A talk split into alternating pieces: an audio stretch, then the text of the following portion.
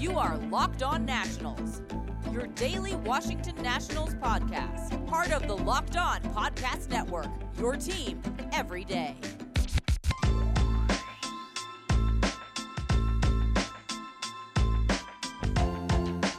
Hello everybody, Josh Neighbors here for the Locked On Nationals podcast. Today it is Wednesday, March 3rd, 2021. On the show today, it is part one of my National League East Division crossover. First episode that we're doing, I talk with Dylan Short of the Locked On Braves podcast. A lot of fun conversation today, kind of just generally attacking the division as a whole and where the Braves and Nats sit in that. And then we have a really awesome, fun Acuña versus Soto conversation. Two bright stars in this league. Dylan makes the case for Acuña. I make the case for Juan Soto. It's a lot of fun. Part one, we kind of just talk about some general stuff and get into the hitting. Part two will come out tomorrow. We talk pitching, and then we actually have a pretty fun segment where we give our comparisons. We keep calling the National League East a steel cage match.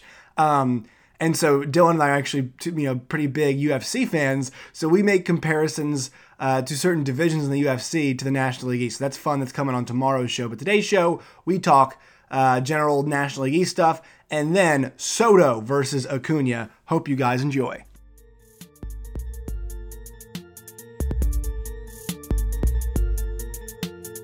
All right, it is the first of many of these. We're going to do some National League East crossover podcasts as we get you guys set for the start of the 2021 Major League Baseball season. This is Josh Neighbors here. Joining me is Dylan Short of the Locked On Braves podcast. Dylan, long time no talk. It sounds like you're having a rough go of it this morning. Just moved, feel a little ill, but hey, you're here. We're getting after it. Yeah, Braves fans, if you're wondering why my audio sucks, it's because I am currently in the throes of having to go run and puke if I try to set anything up. So we'll just deal with this for a day. But it has been a while. I think the last time we talked, we got a little MMA action mixed in there, and I think it's been a full year. It feels like it, right? I mean, we haven't talked in a while. I remember, I guess, I think I've had you on, or we've had each other on the show in the interim. I was in D.C. the last time I think, I was in the show, and now I'm in Richmond now.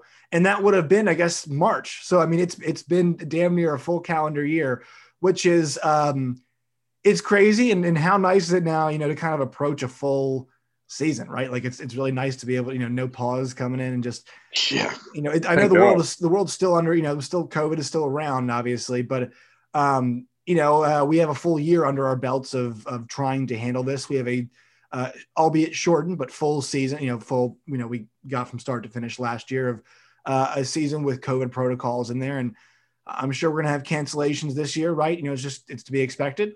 But I feel much more comfortable heading into this season than I did last season. Yeah. I'm just happy that we get a full baseball season. I mean, I thought Major League Baseball did a really good job with the 60-game season. I don't like that the Cardinals somehow got a free pass.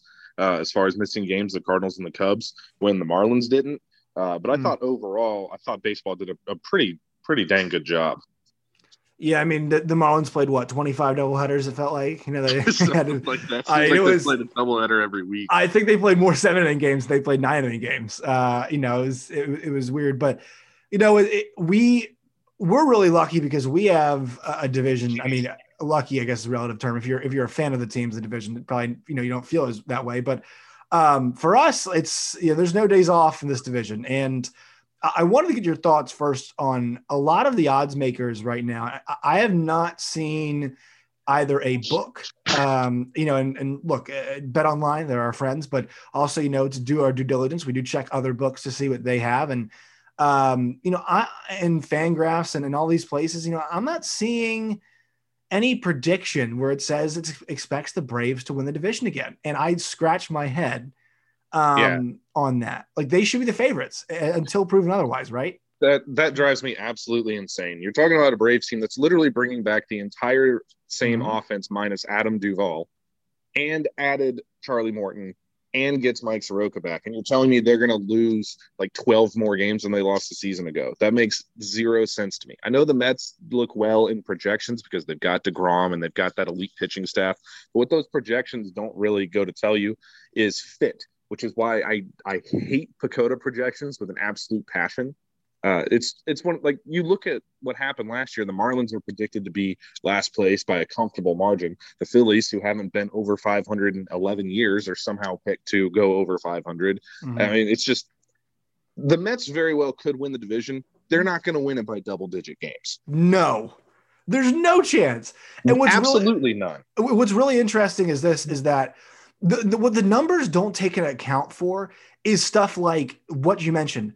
Like, this Mets team, you know, I think it's awesome, and I think there's a chance that it works out. But I know the Braves are awesome. I know, and you know, the good part of me feels like out of every single team in the National League, they're the closest to beating the Dodgers. Do you know why? They almost did last year. So I feel like, you know, the whole idea, you know, it's the numbers kind of don't account for new guys in new settings, with new teammates, you know, playing in new ballparks. They don't account for those things. They also don't account for things like, you know, the Braves expect to win the division. They are, you know, that's what this team has done the last, what, 3 straight seasons. And I almost feel like, you know, to give you a football analogy, I cover the Big 12, and look, it's Oklahoma until somebody else beats Oklahoma. It's, you know, right. It's Iowa State can come around, TCU can come around, but it's Oklahoma until somebody beats them.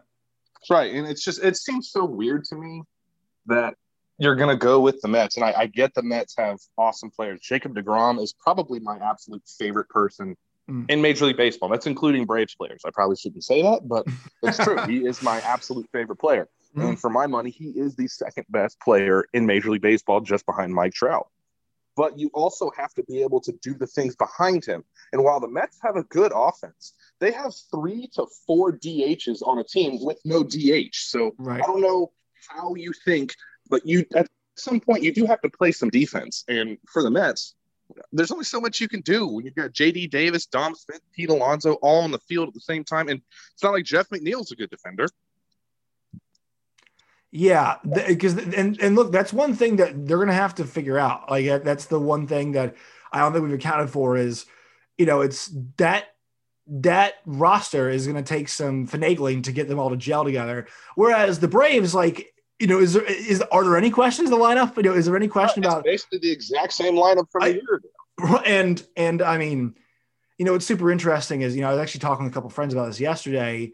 You know, I actually had a buddy who placed a wager on the Mets to win the division, and we get into a little conversation about it. And it's actually, you know, there's a bunch of buddies of mine. We're all pretty tuned into the National League East, and we're kind of all consensus besides that one guy. Yeah, it's the Braves, and there's, you know what you're facing. And to be honest, I think there's a comfort level. Like, I don't think Freddie Freeman's going to be what he was last year, but I don't think he's going to drop off 162 for sure. Right, but I don't think he's going to tail off that far. I don't think he's going to tail off that far. OPS over like 1,200. Right, well, and neither is Juan Soto, but like, I don't think he's going to tail off that far. And I also think it's reasonable to think that Ronald Acuña might be better than he was last year. So I mean, I think there's a good chance the Braves, you know, set the same pace and they establish that. I mean, the question about for them is the playoffs. Like, I really do feel confident that they're going to win the division this year. I would agree with you there, and that's why I think last year's playoffs, even though we can talk about 2020 and how short it was and what does it actually matter, for the Braves and for Braves fans, it mattered a lot because it was finally breaking the curse, which has been the thing with the Braves for, you know, years and years. To go in there and get to the NLCS, even though you didn't win it, even though you were up 3-1 and you had a pretty historic collapse, I was perfectly fine with that. I felt that the Dodgers were the better team anyway. Mm-hmm. I thought the Braves were playing a little bit over their head, but you came within 2 innings of going to a World Series that I think they would have won. So you go in and you bring it back this year, and you get Soroka back healthy, even if he misses a month. You get all sorts of players here. And I don't see how the Braves don't win the division. Yeah, what's interesting about this, like when we talk about the last year, is that to me, like, just because, you know, the Braves in the World Series is not, you know, it obviously does not make them the second best team. Who was the second best team last year? It was the Atlanta Braves, right? I mean, I think just from a roster and performance standpoint, it's pretty easy to say it was the Atlanta Braves. And I feel pretty much the same this year. You know, look, the Padres and the Mets can make all the moves they want, but until they put out the product. Quick pause for the cause today on the Locked On Nationals podcast. Today's show is also brought to you by RockAuto.com. RockAuto.com is the best place to find affordable parts for your vehicle. RockAuto.com is a family business serving auto parts customers online for 20 years. Go to rockauto.com to shop for auto and body parts from hundreds of manufacturers, and everything from engine control modules and brake parts to tail lamps, motor oil, and even new carpet. Whether it's for your classic or daily driver, get everything you need in a few easy clicks delivered directly to your door. Go to rockauto.com and see all the parts available for your car or truck. Write Locked On in their How Did You Hear About Us box so know what we sent you. Amazing selection, reliably low prices, all the parts your car will ever need. rockauto.com. Just a quick note, we did have a couple technical difficulties, so this upcoming part now, Dylan hops on the phone, and we kind of, our conversation's a bit scattered from last segment to this one, but we pick right up in a second here, so just letting you guys know, quick technical difficulty, but we got things sorted out. All right, we just overcame some quick technical difficulties, so Dylan's on his phone now because Zoom is just does not want to cooperate with us, but we're back. So yeah, Dylan, the point was, this National League East, it's literally all kill or no filler. I mean, the Marlins, who are, I guess expected to be the lowliest team, made the playoffs last year. And we know that they've got a really good young pitching rotation. So, the Braves, another reason why I think the Braves are going to win the division is I think their best position, roster-wise, pitching depth-wise, maybe not bullpen-wise, but at least with those first two, to sustain themselves throughout a full season against such tough competition. I think they're the most well-rounded team. I think the Mets have the best starting rotation. I think the Braves might have the best defense. That might be the one area where they're best. It's kind of close. I don't know that I would say the Braves probably have the best lineup. You could make a comparison between the Braves and the Mets there. The Marlins are just a tricky play. To be honest, I don't think the Marlins finish in last. I think the Phillies are in last place. You're basically returning the exact same team, except you added Archie Bradley, to what was literally the worst bullpen in the history of Major League Baseball last year. I know, isn't it? It's unbelievable. Yeah. And one other thing, one thing we really have to get into is the number of stars in this division, there's a number of guys, top flight talent, not just on the field, but off the field, Juan Soto, Ronald Acuña, Bryce Harper, Jacob deGrom, another one of those guys. Obviously Lindor is one of those guys too. You couldn't ask for a division with more star power, and not just locally, I think, for the teams, but nationally as well. These are two teams that boast a whole heck of a lot of two teams, a division rather, that boasts just a lot of front end, top line talent in a way that not a lot of other divisions do. Maybe the National League West, but I don't think there's as much star power in another division anywhere else. No, you could almost make a full starting nine out of just star players in this division. It's really something special. It's one of the reasons why everybody is always picking these divisions to be super close. So I get that part of it. It's fun baseball pretty much everywhere you look. When you talk about Soto and Acuña and Albies and deGrom and Freddie and Ozuna, and the list just keeps going and going and going. It's just every one of the teams in this division, except for maybe the Marlins, although I think that they have, Sixto is one. I think he's going to quickly be in that conversation. Sandy Alcántara has a chance to get into that conversation. I think basically every team in this division has one of those star players. It's one of the reasons why I don't buy into the projections that this is going to be a runaway division. Now, to be fair, I've said that for the last 3 years, and it's basically been a runaway division the last 3 years, but I think that was more underperforming than it was just the Braves being that much better than everybody else. Let's talk about Acuña and Juan Soto. Two of the brightest stars in the game. And, that's kind of an unfair question to ask, but if you could pick one moving forward, which one would you pick? I'd obviously pick Acuña.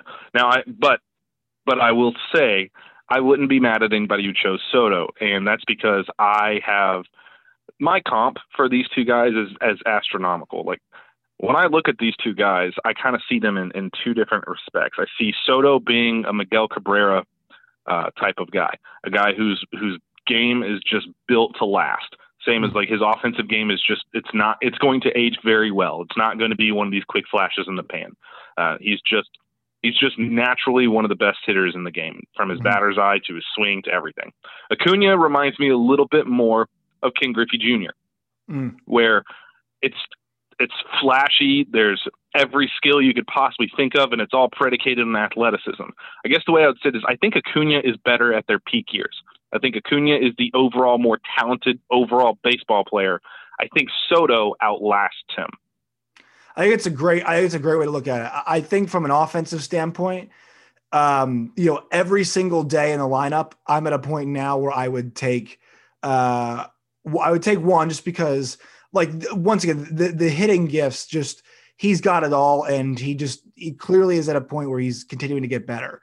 And so I think there's something to be said about identification of strengths to weaknesses and continuing to work on those things. I think even though it was a shortened season last year, the fact that Anthony Rendon left and Juan Soto performed better, I thought that was going to have an adverse effect on him. I really did.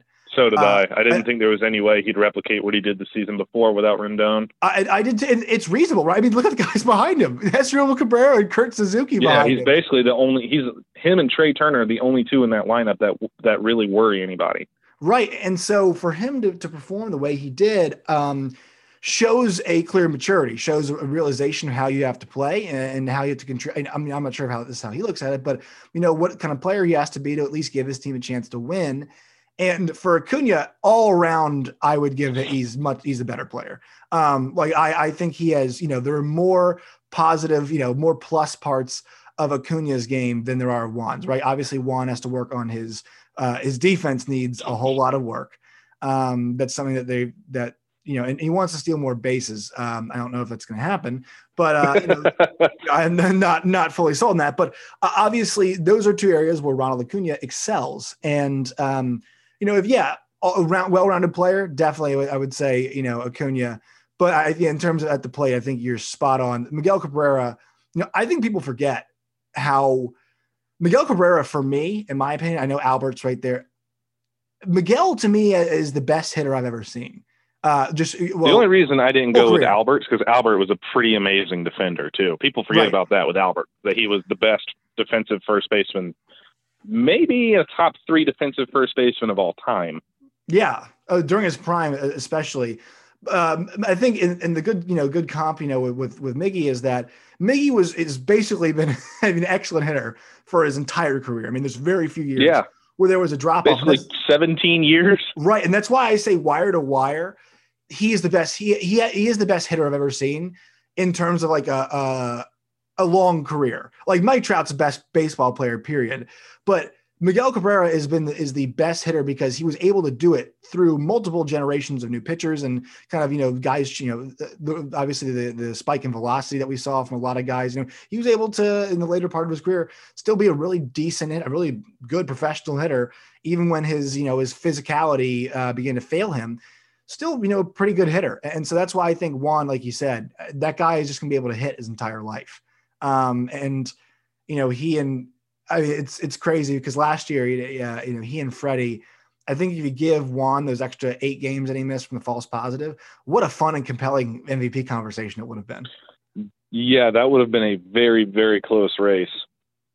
But it's funny that you say that because actually Ozuna ended up taking a couple votes away from Freddie because Ozuna himself nearly went out and won a Triple Crown. Right. How do you feel about last year? Last year was a crazy season. How do you feel about Ozuna coming back? I think it's an awesome. I feel amazing. I don't think he's going to carry over that same level of play this year because he's kind of always been a streaky type of guy. I think having him over a 2-month stretch is a little bit different than him playing a full 162.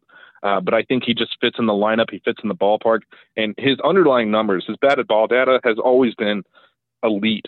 So. He just fits this team. There was nobody else that fit this team. I thought George Springer, if I could just have my perfect addition from the offseason, George Springer would have been the guy because he's a good defender and a good offensive player. But there's something about Ozuna that he just fits the attitude of this team. And it just feels right having him in there, having him right behind Freddie because you needed right-handed power. And I think Ozuna is going to have another year similar to his 2017 breakout. I think the 2 years that he was a Cardinal were fluke years, and the fact that Busch Stadium is a garbage stadium that doesn't play well for most hitters. One more pause today on the show. Today's show is brought to you by BetOnline.ag. You guys know the deal. Go to BetOnline.ag today, make an account, and use that promo code Locked On. That's LOCKEDON, Locked On, for a 50% deposit bonus. That means if you deposit $100, they give you an extra $50 to play with. Do not sit in the sidelines anymore, friends. Go to BetOnline today. Place a bet. Go, guys. Go find some MLB lines, maybe a player prop, some futures bets. Go find those at BetOnline. Sign up. Use that promo code Locked On and receive that 50% welcome sign-up bonus today. BetOnline, your online sportsbook experts. Also, guys, I want to let you guys know this is part one of my kind of crossover episode with Dylan. Part two is coming tomorrow, so be on the lookout for that. Yeah, and for them, the lineup too is like, you got to pitch some of them, right? You got to pitch somebody that lineup, right? And, in the front end, oftentimes it's going to be him. And I thought he saw the ball a whole lot better last year than he had in the past. Would you agree with that? Oh, definitely. The strikeout rate was down from what it typically is for him. And it's just every time he makes contact, he just makes hard contact. And he really cut down on the ground balls, which was, that's always a big deal because I don't care what your little league coach told you. A ground ball is an out, like 95, 96% of the time. Lift the ball in the air, and that's kind of what Marcel's been doing. Hit it hard. That's. I think he's a perfect fit. And I think just seeing the reaction from Freddie when Marcel got re-signed, that should tell you everything. Because while a lot of analytics people will tell you that the protection argument is a myth, I am not one of those people. I think protection is very real. I think it just makes logical sense. And I think that Marcel and Freddie just work perfectly together. And I don't understand how it's a myth, especially when you watch the Nats last year, right? You got to have somebody, but you got to be able to stack good hitters together or else just things, it's not going to go well. Mike Trout, perfect example, right? That lineup has lacked protection for a majority of his career, I think there is. I resent the idea that protection is not a thing because there's a reason every player believes it's true. That's one of those. Even if it doesn't show up numbers wise, and you say, oh well, he's like Freddie still hit his best seasons were one season where he had nobody behind him, the year with Josh Donaldson, the year with Ozuna.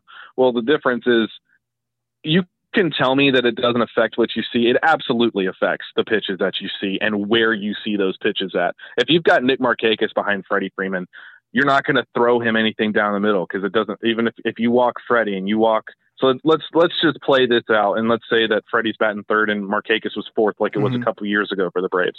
If you got runners on first and second, you don't mind walking Freddie because even if Nick beats you, it's probably going to be a single, at best a double, 2 runs are going to score. If Freddie beats you, that's a 3-run homer. So just logically playing the odds there, you're going to pitch more carefully to Freddie than you are if Ozuna's behind Freddie and you can't afford to walk the bases loaded because if you make a mistake to Ozuna, now it's a grand slam. And I would, spin it to give you the Nats example, right? Mike Rizzo is a championship-winning general manager, and there is a reason that he went out and got Josh Bell and Kyle Schwarber. It wasn't because he just wants individual, it's part of his individual power in the lineup.